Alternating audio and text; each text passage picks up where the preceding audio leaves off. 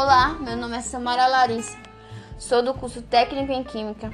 A disciplina em questão é a de Processos Químicos Industriais 1, com a professora Keila Peixoto. O tema desse podcast é as inovações no setor de tintas. Nós, seres humanos, somos consumidores de tinta e creio que devemos entender um pouco sobre os avanços que esse setor teve ao decorrer dos anos e os impactos que eles podem trazer de positivo, tanto para o consumo humano quanto para o meio ambiente, que é muito importante.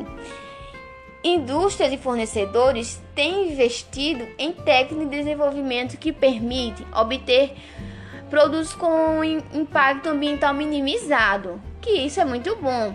A redução do uso de energia e de água produção mais eficiente com geração de menos resíduos, prevenção de poluição e redução da emissão de compostos orgânicos voláteis.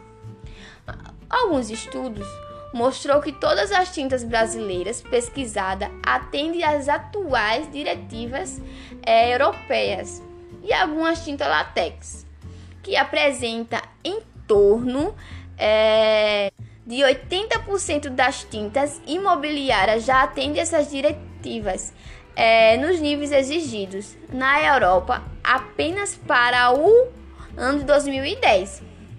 Algumas inovações que surgiram também em compostos e texturas. Os principais avanços relacionados à tinta permeiam a quatro principais segmentos importantíssimos, que são é, o setor de tinta, imobiliária, automotiva, para a pintura automotiva e para as indústrias em geral.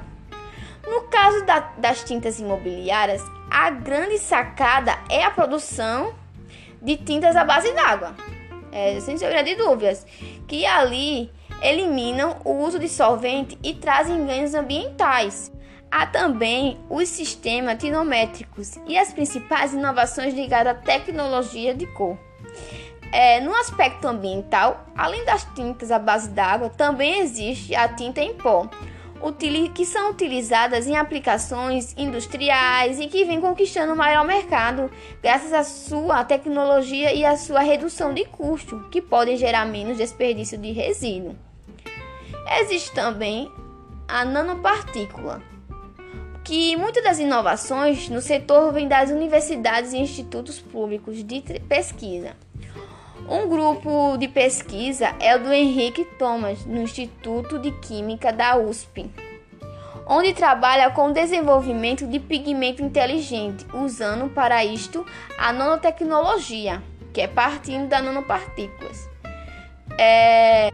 As inovações chegam até a produção de tintas em color, que são tintas invisíveis. Elas têm a característica sem cheiro, da secagem rápida e capaz de florescer em várias superfícies com índice de luz ultravioleta.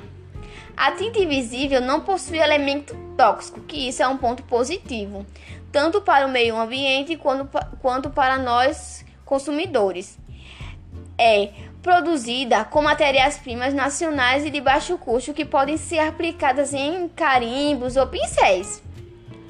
É sem esquecer que as indústrias também permanecem desenvolvendo tintas antivirais. Uma tinta com propriedade antiviral, ela pode ser utilizada em paredes de ambientes hospitalares ou também em locais com grande circulação de pessoas para reduzir a transmissão do novo coronavírus.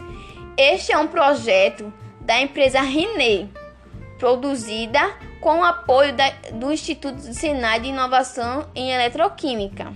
Que isso é uma curiosidade muito importante que eu achei, né? Que também tem a tinta, ela, ela também deverá inativar o vírus CARS-VOC2, que impedindo a propagação da doença, mas ela ainda está em uma nas etapas de pesquisas. Então, partindo das pesquisas feitas, é, ela não está sendo comercializada ainda, mas está em análise. Por fim, encerrarei aqui meu podcast deixando com gostinho de quero mais de pesquisar mais sobre as inovações que existem nos setores da tintas, que são muito importantes é, para nós, seres humanos, entender os avanços que ela vem sofrendo é, de positivo, tanto para o meio ambiente quanto para nós, consumidores.